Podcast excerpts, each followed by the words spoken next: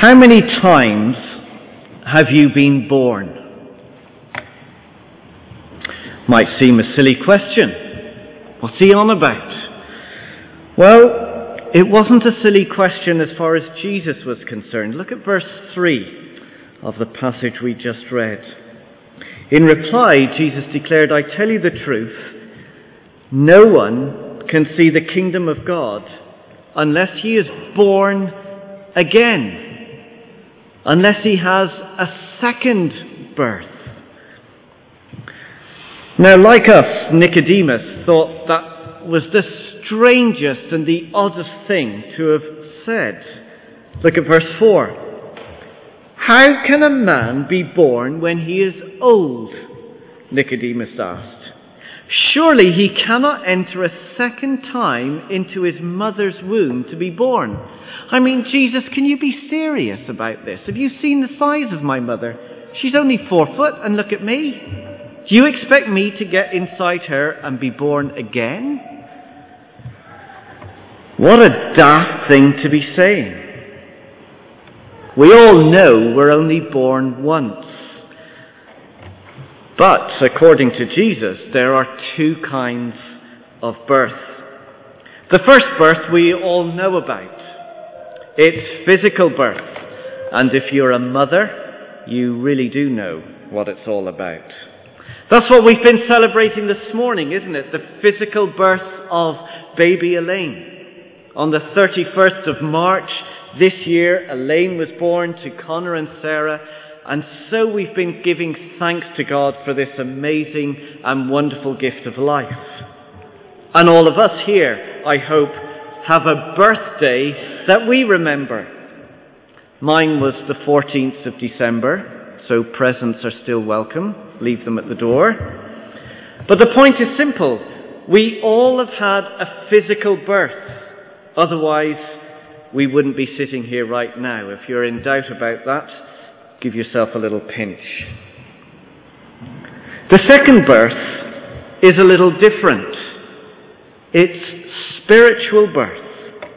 And that's what we have been praying for Elaine. That she would experience a second kind of birth, a spiritual birth.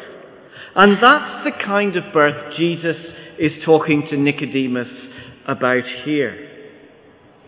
And this new birth that we have been praying for Elaine is not just something for Elaine. I want us to see this morning how we can all experience new birth, whoever we are and whatever age we are.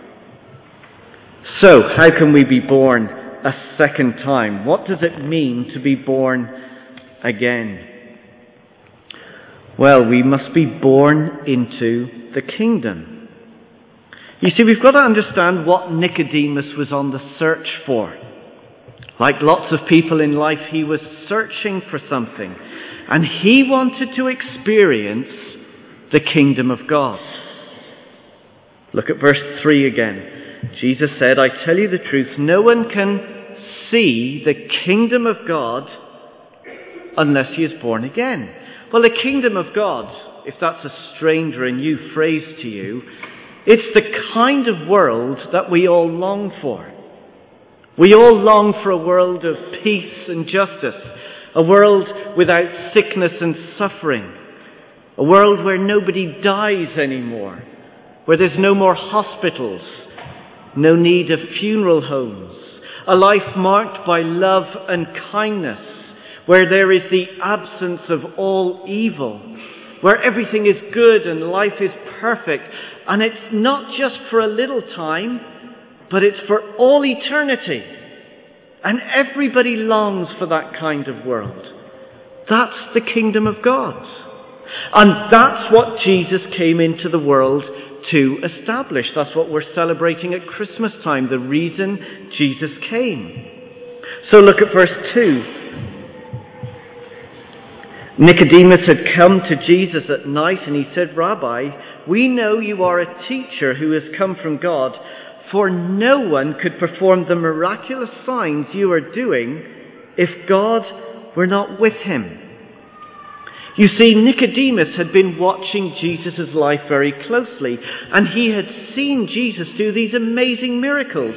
He had seen him heal the sick with just a touch, controlling nature with just a word, defeating satanic forces, and every time Jesus did one of these amazing miracles, he was giving everybody a little glimpse, a little picture of what life would be like inside his kingdom, where nature wouldn't go all wrong with tornadoes and earthquakes, where nobody did get sick, and where there was no evil forces.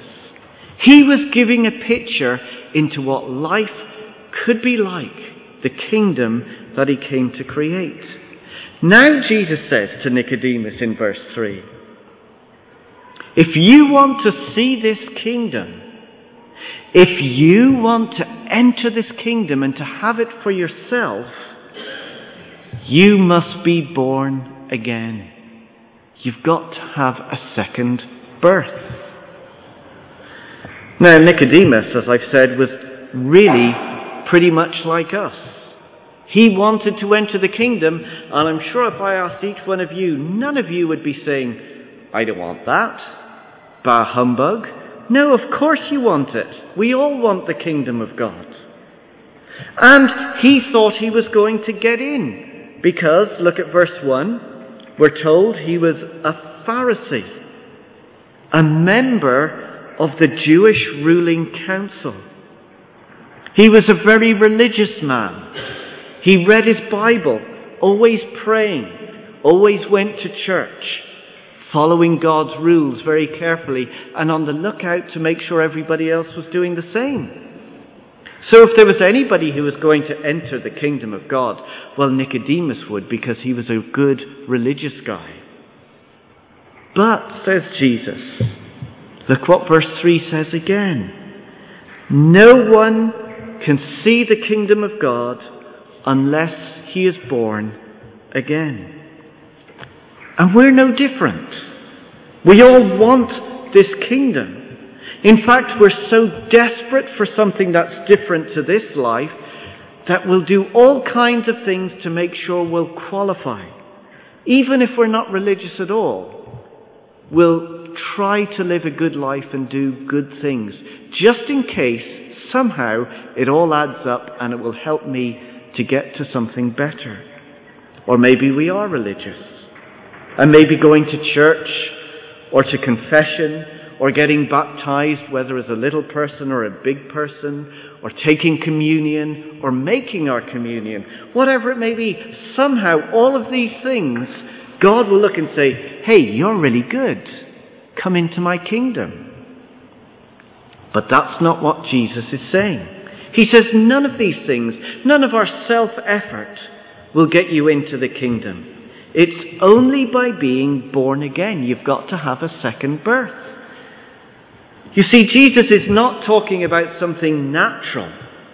He's talking about something supernatural. This isn't a physical birth. He's saying you need to have a spiritual birth.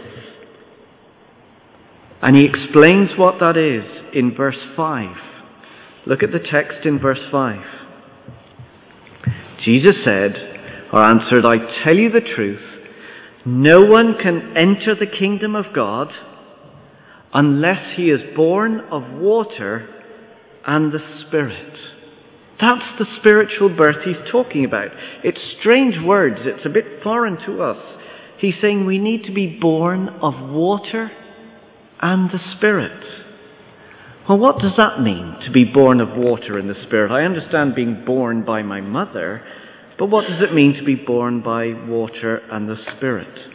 Well, we're going to look at two passages in the Old Testament to help us understand it. It's really talking about us being made spiritually clean. So go back in your Bibles to Ezekiel. The page number is there 868.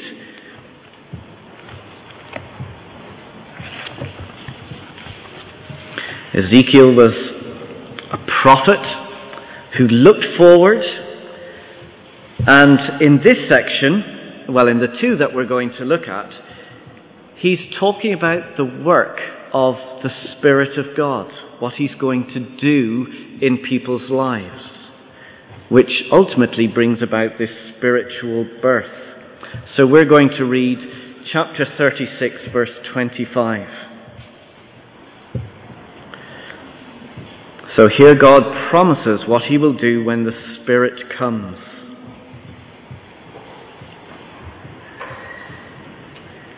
Verse 25, he says, I will sprinkle clean water on you, and you will be clean. I will cleanse you from all your impurities and from all your idols. And remember, an idol is anyone or anything that we make more important than God. Verse 26 I will give you a new heart and put a new spirit in you. I will remove from your heart of stone and give you a heart of flesh. And I will put my spirit in you and move you to follow my decrees and be careful to keep my laws. Verse 29 I will save you from all your uncleanness. So, do you see what this new spiritual life is about? God is promising that He is going to come to wash us, to clean us, and to purify us by, look at verse 25, by sprinkling clean water on you. Now, that doesn't mean your baptism will clean you. That doesn't mean that a shower is going to clean you. Well, it will clean you on the outside. No, this is talking about a deep inner cleaning on the inside. You see, the water is a symbol of the Spirit's cleansing power in our lives. That's why Jesus said to Nicodemus, You must be born of water and the Spirit. You see, there's something that keeps us all out of God's kingdom. It's our sin, it's our failure, it's our mess. It makes us unclean and makes us impure.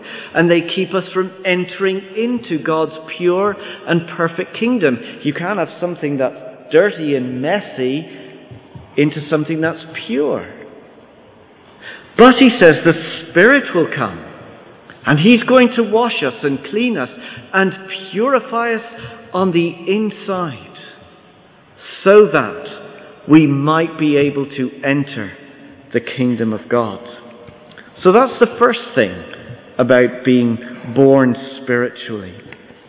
The second is, is similar and it comes in the next chapter of Ezekiel. You can see it there, Ezekiel 37, verses 4 to 6. Here we have an extraordinary picture, an amazing vision of a valley, a big, big valley, and it's covered in human bones like an, an empty or an exposed graveyard. And there's all these bones there. And Ezekiel, the prophet, is standing, and God comes to him, and we pick it up in verse 4. Then God said to Ezekiel, Prophesy to these bones, and say to them, Dry bones, hear the word of the Lord. This is what the sovereign Lord says to these bones. I will make breath enter you, and you will come to life. I will attach tendons to you, and make flesh come upon you, and cover you with skin. I will put breath in you, and you will come to life. Then you will know that I am the Lord. Then down to verse 10. So I prophesied as he commanded me, and breath entered them. They came to life and they stood up on their feet, a vast army. Now, what an incredible picture. But you know what this picture is? It's a description of our life. We are those bones in the valley. It's describing us as lifeless and as dead, and dead people can't make themselves alive again. And unless we are given spiritual life, we remain spiritually dead. We remain people who are outside of God's kingdom. But what did we read here in this section? That God, by His Spirit, would breathe life into these bones. And they came to life. Now, Connor and Sarah, you will well remember, and I'm sure many friends and family will remember those very first few days when Elaine was born. She wasn't able to manage life by herself. Many people prayed for her. Elaine needed medical intervention. She needed to be placed in a special unit where she could get the oxygen that she needed. She needed that specialized care. Otherwise, she wouldn't be able to live. Thankfully, she did, and we praise God for that. Well, just as Elaine needed medical intervention, what we need in our life is spiritual intervention. We need God to breathe spiritual life into our lives. You see, without God, we are not able to make it on our own. He's the one who resuscitates us. He's the one who gives us true life, spiritual life. And that happens when we hear God's word. The Spirit of God takes God's word and He breathes life into us, making us, as we said earlier, into a new creation. He makes us spiritually alive so that we can enter God's kingdom and enjoy God and live with Him and be His children, treasured and cared for by Him. So, if we are to enter the kingdom, we must be born into the kingdom. We must have a second birth. We must be made spiritually clean and we must be made spiritually alive. Now, to bring this all together, we need to ask two big questions. Here's the first question How can I experience this new birth? Well, we must understand it is something God does for us. Go back to John's Gospel, chapter 3, where we were at the beginning on page 1065. John chapter 3, verse 6. And we're asking the question how can I, for myself, experience this new spiritual life? Well, look at verse 6. It says there, flesh gives birth to flesh, but the Spirit gives birth to spirit. You see, it's making a very, very obvious statement. We have the ability to make physical life. But we don't have the ability to create spiritual life. That same thought was said at the beginning of John's Gospel, John chapter 1. Just go back a page. John chapter 1, verse 12.